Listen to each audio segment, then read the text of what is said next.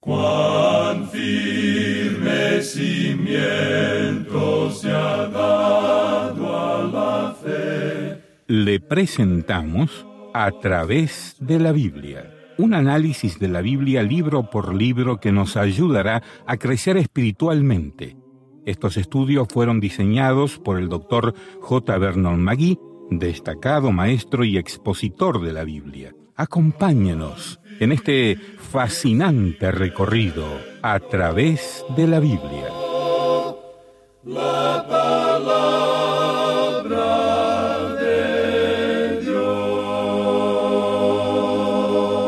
Génesis es el libro de los principios y de las familias, el principio de la creación, el hombre, la mujer, el día de reposo, el matrimonio, la familia, el trabajo, el pecado, el homicidio, el sacrificio, las razas, los idiomas, la cultura, la civilización y la redención, en fin, el principio de todo. Bienvenido a través de la Biblia, el programa en el cual conocemos a Dios en su palabra. Soy su anfitrión Heiel Ortiz y hoy estamos en los capítulos 4 y 5 del libro de los principios, Génesis. Génesis capítulo 4 está lleno de conflicto y enojo, lo cual conduce a asesinato.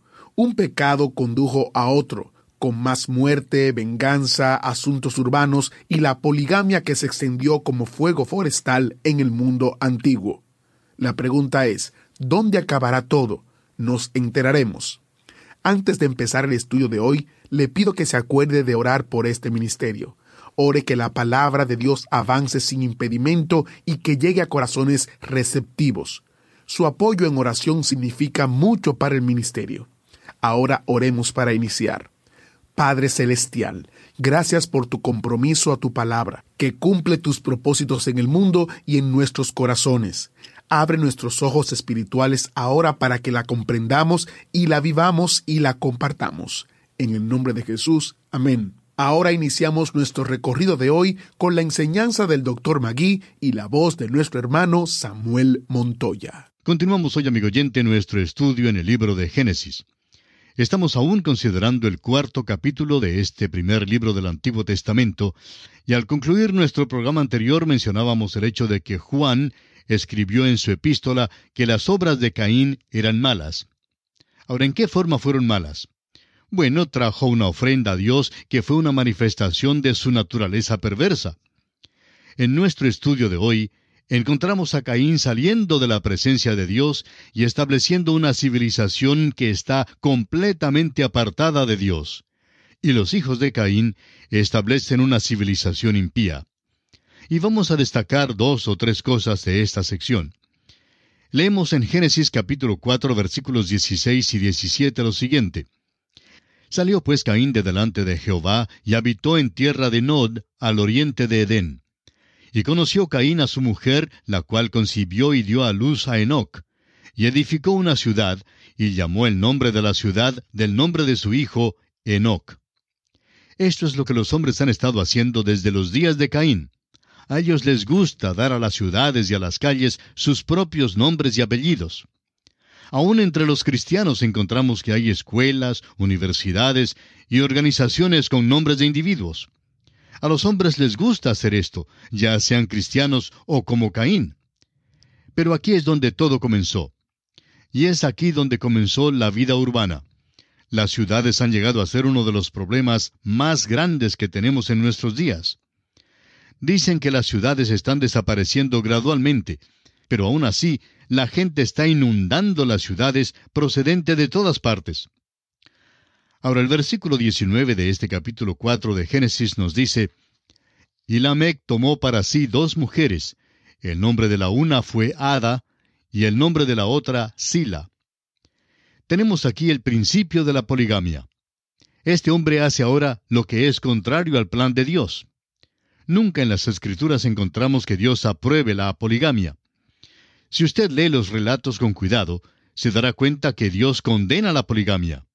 La razón por la cual la hallamos en la Biblia es porque Dios da el relato de ella como un relato histórico. Por eso se relata aquí. Ahora, Ada significa placer o adorno. Y suponemos que ella fue la primera mujer que entró en un salón de belleza. El nombre de Sila, de la otra mujer, significa esconder. Debió pues haber sido una coqueta. ¿Qué mujeres tenía la Mec como esposas? No es de sorprenderse entonces que tuviera problemas. Veremos más adelante lo que sucedió. Ahora encontramos aquí el principio de la civilización, la civilización de Caín. Dice el versículo 20 de este capítulo 4, Y Ada dio a luz a Jabal, el cual fue padre de los que habitan en tiendas y crían ganados. Tenemos aquí al primer ganadero. También era tendero y sin duda era también el primer contratista. Luego el versículo 21 nos dice, Y el nombre de su hermano fue Jubal, el cual fue padre de todos los que tocan arpa y flauta. Notamos entonces aquí el principio de los músicos. Al escuchar algo de la música moderna de hoy, no dudamos que empezara con la civilización de Caín. El versículo 22 dice, Y Sila también dio a luz a Tubal Caín, artífice de toda obra de bronce y de hierro, y la hermana de Tubal Caín fue Naama. Vemos aquí el artífice, y seguimos leyendo el versículo 23 y el versículo 24 de Génesis capítulo 4. Y dijo Lamec a sus mujeres, Ada y Sila, oíd mi voz. Mujeres de Lamec, escuchad mi dicho, que un varón mataré por mi herida, y un joven por mi golpe. Si siete veces será vengado Caín, Lamec en verdad setenta veces siete lo será.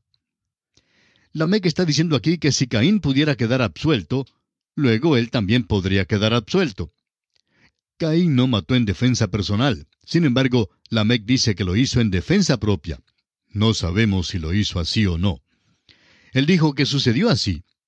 Tal vez las dos esposas estuvieron metidas en esto y de alguna manera tuvo que defender una de ellas. No se nos dice aquí cómo sucedió esto. Se nos dice solo que él cree que será vengado setenta veces siete. ¿Recuerda usted, amigo oyente, que nuestro Señor Jesucristo le dijo a Simón Pedro que debemos perdonar al enemigo? Esta experiencia del perdón ilimitado la encontramos en el Evangelio según San Mateo, capítulo 18, versículos 21 y 22, donde el apóstol Pedro formula esta pregunta. Señor, ¿cuántas veces perdonaré a mi hermano que peque contra mí? ¿Hasta siete?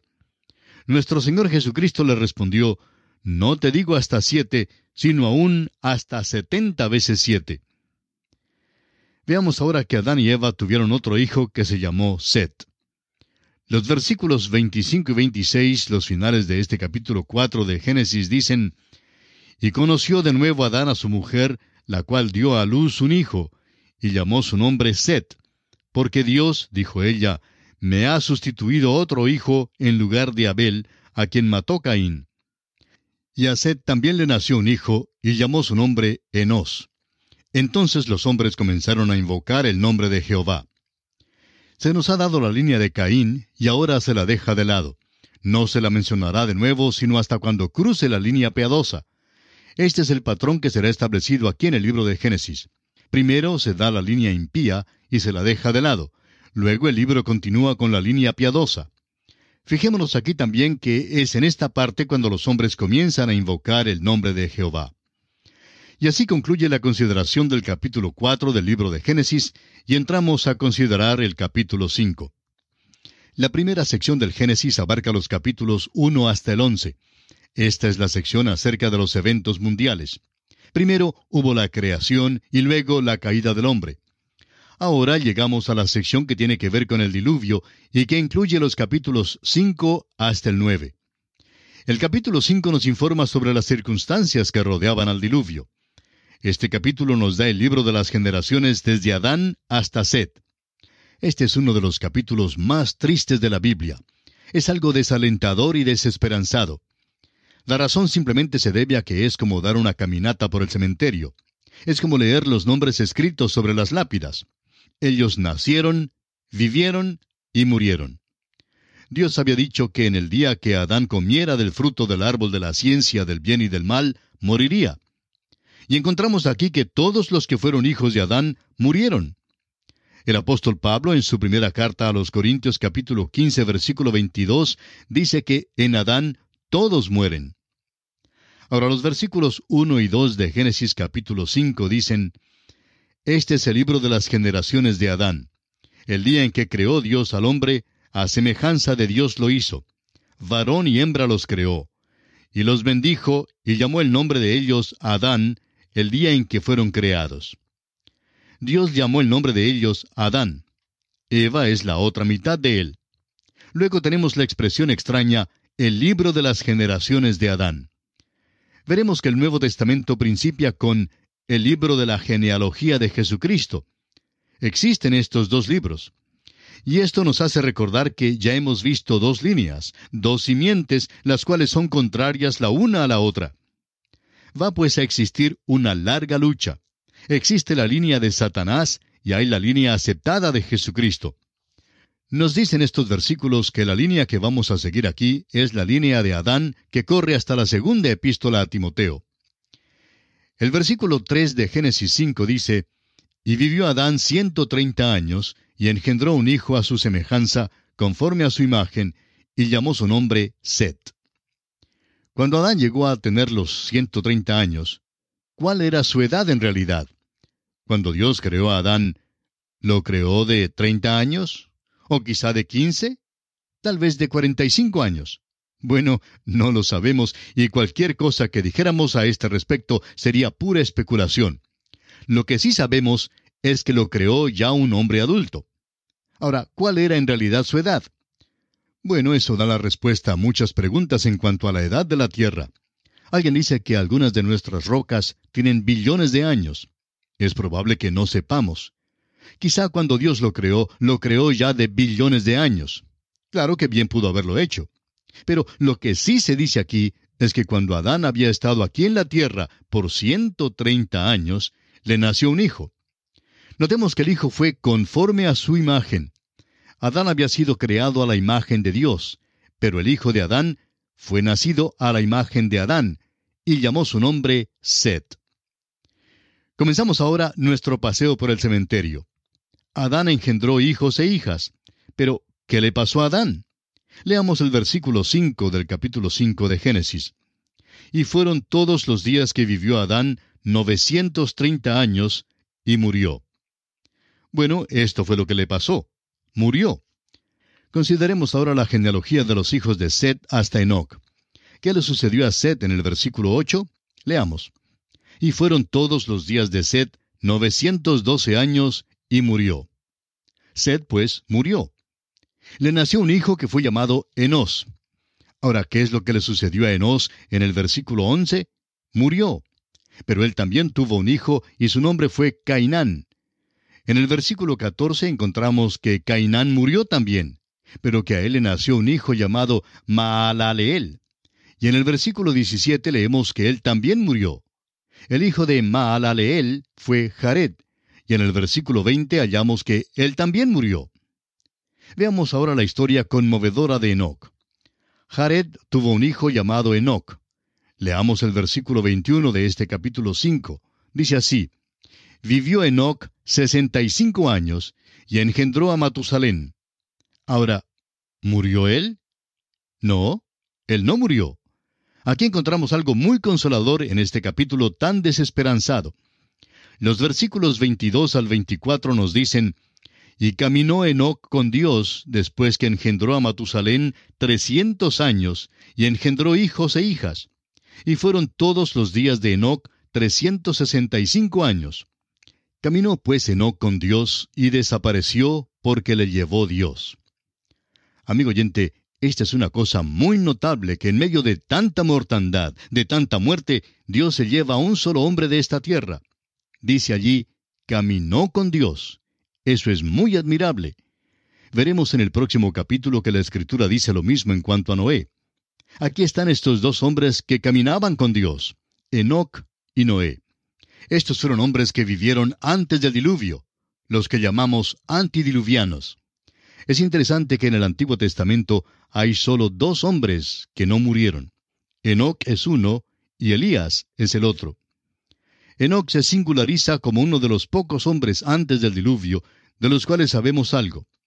No tenemos ningún dato de la mayor parte de aquellos hombres, pero se nos dice que Enoc no murió, sino que Dios lo llevó, es decir, fue traspuesto. Ahora, ¿qué quiere decir eso? En el trabajo de traducción o traslación, como también lo registra el diccionario, una palabra se lleva de un idioma y se introduce en otro idioma con el sentido igual. Del mismo modo, Enoc fue llevado de esta tierra, fue trasladado, tuvo que deshacerse de su cuerpo. Permaneció el mismo individuo exactamente como en el caso de la palabra. Debe quedar con el mismo sentido. Pero llegó a ser un individuo diferente porque fue llevado a los cielos. Enoc fue trasladado. Este hombre Enoc vivió por sesenta y cinco años antes de que naciera Matusalén. No nos informa este pasaje cómo vivió durante aquellos años, pero sabemos que después del nacimiento de su hijo Matusalén, caminó con Dios. No sabemos lo que Enoch hacía durante aquellos años y es posible que ni él lo supiera. Pero sí sabemos que si un niño pequeño no nos lleva más cerca de Dios, entonces seremos insensibles a una manera mayor en que Dios pueda llamarnos. Después de eso, por trescientos años, Enoch caminó con Dios y engendró tanto hijos como hijas. Después de que Enoch tuvo 365 años, entonces Dios se lo llevó. La única forma en que podemos describirle esto es en la manera en que lo describió una niñita al llegar al hogar después de asistir a una clase de escuela dominical. Cuando llegó a su casa, la mamá le preguntó, ¿De qué hablaron hoy? ¿Qué es lo que te dijo tu maestra? La niñita le respondió que habían escuchado la historia de Enoch y cómo él caminó con Dios. Ella continuó, Parece que todos los días Dios iba a buscar a Enoch y le decía, Enoch, ¿te gustaría caminar conmigo hoy? Y Enoch salía de su casa y paseaba con Dios. Pues sucedió que se gozó tanto en caminar con Dios, que esperaba a Dios en la puerta todos los días. Y cada día Dios llegaba para decirle, Enoch, vamos a pasear un rato largo. Tengo mucho que decirte. Por tanto, caminaban y caminaban, y por fin Enoch dijo, pues se está haciendo tarde. Tengo que regresar a mi casa. Luego Dios le dijo, Enoc, estás más cerca de la casa mía que de la tuya. Pues ven conmigo a mi casa. De modo que Enoc le acompañó a Dios a su casa. Así lo explicó esta niñita. Y no creemos que podamos explicarlo mejor que eso, amigo oyente. Esa es exactamente la historia que tenemos aquí. A nuestro parecer, esta es una ilustración de lo que ha de venir. Hay muchas grandes verdades en Génesis que son semillas de grandes verdades que todavía deben ser desarrolladas. Creemos que esto representa el rapto de la iglesia. Aquí, pues, antes de que llegue el juicio del diluvio, Dios se lleva a Enoch del mundo. Veamos ahora la genealogía de Enoch hasta Noé. Continuamos ahora con el versículo 27 y vemos que Matusalén vivió 969 años. Vivió más tiempo que Adán. Francamente, estos dos hombres, Adán y Enoch, llenaron el vacío entre la creación y el diluvio. El hecho es que este hombre Matusalén pudo haberle contado a Noé toda la historia desde la creación del mundo, según esta genealogía. Opinamos que hay un vacío en la genealogía que se da aquí. Sabemos que en la primera parte del Nuevo Testamento se encuentra la genealogía del Señor Jesús y que hay vacíos en esa genealogía también. Omite unos pocos nombres expresamente porque hay la intención de presentarlos en tres secciones iguales. Omite unos, pero sigue con una exactitud completa. Por tanto, estamos seguros que esta genealogía aquí es exacta, pero que puede haber nombres que han sido omitidos. Si es así, eso explica por qué el hombre está en esta tierra por un tiempo mucho más largo del que podemos calcular sobre la base de las genealogías. Debemos incluir aquí algo de interés. Hay ocasiones cuando se llega a disputas como esta y no se encuentra la respuesta absoluta que se busca en las Escrituras. Un profesor en Biblia que enseñaba el libro de Apocalipsis en su programa radial dijo que no sabía quiénes eran los dos testigos. Se quedó maravillado cuando recibió un gran número de cartas de muchas personas que le escribieron informándole quiénes eran los dos testigos que se mencionan en el Apocalipsis. Pero dice él que después de leer esas cartas, todavía se quedó convencido de que no sabía quiénes eran esos testigos. Claro que él había estudiado muchas teorías en cuanto a esto antes, pero la verdad es que es hasta perturbador el hecho de que algunas personas piensan estar tan seguras que saben algo cuando en realidad no lo saben. La escritura, amigo oyente, no es siempre explícita o clara en todos los puntos. Ahora, ¿por qué no lo es? Porque Dios no trata de aclararnos todos los puntos. Nos ha dado las escrituras para revelarnos la historia redentora del género humano. El nombre de Matusalén significa enviado. Es muy interesante que le haya sido dado un nombre que signifique esto. El doctor Newberry, en su libro El diluvio, da el significado siguiente del nombre Matusalén. Cuando él esté muerto, se lo enviará. ¿Qué es lo que enviará? El diluvio. Mientras que viviera Matusalén, no pudo llegar el diluvio. Es algo muy interesante que si se calcula la cronología como se anota aquí, el año en que murió Matusalén es el mismo año en que llegó el diluvio. Cuando él esté muerto, se lo enviará. ¿Por qué, pues, vivió más años que cualquier otro hombre? Porque Dios estaba aguardando, es decir, esperando aquí para dejar saber a todo el género humano que Dios es paciente y misericordioso.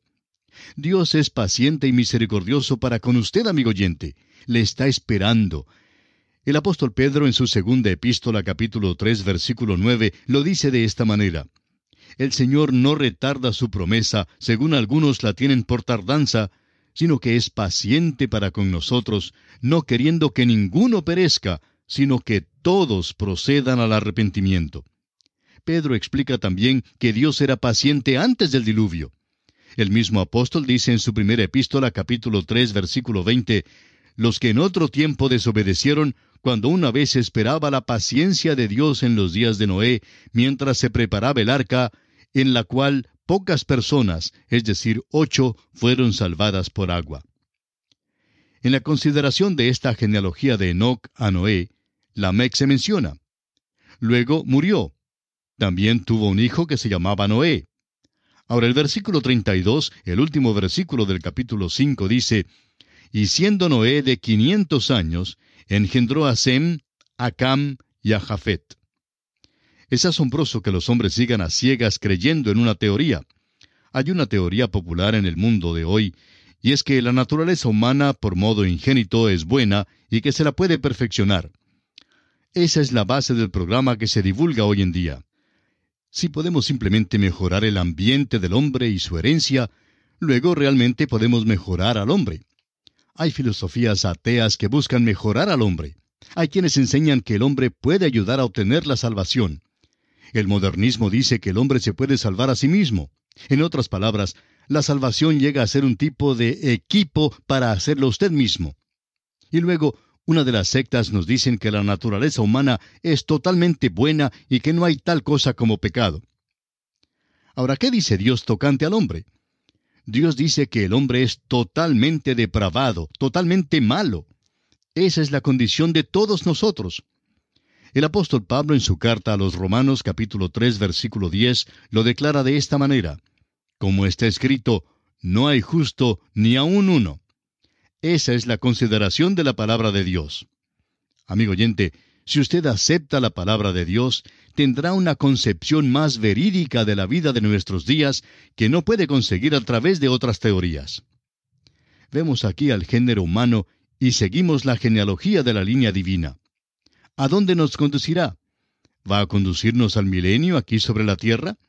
¿Va a llegar a los campos elíseos y establecer una utopía? Por supuesto que no. El próximo capítulo nos dice que vino el diluvio sobre la tierra, y el diluvio fue un juicio de Dios. En nuestro próximo programa veremos que hubo un motivo para enviar el diluvio. Será pues, hasta entonces, es nuestra oración que Dios le bendiga en gran manera. Y así terminamos por hoy. Escríbanos y cuéntenos qué le pareció y cómo le ayudó el estudio de hoy. Si desea recibir las notas y bosquejos de lo que estamos estudiando, suscríbase gratis en nuestra página en Internet. Esta es la dirección a través de la biblia.org barra notas.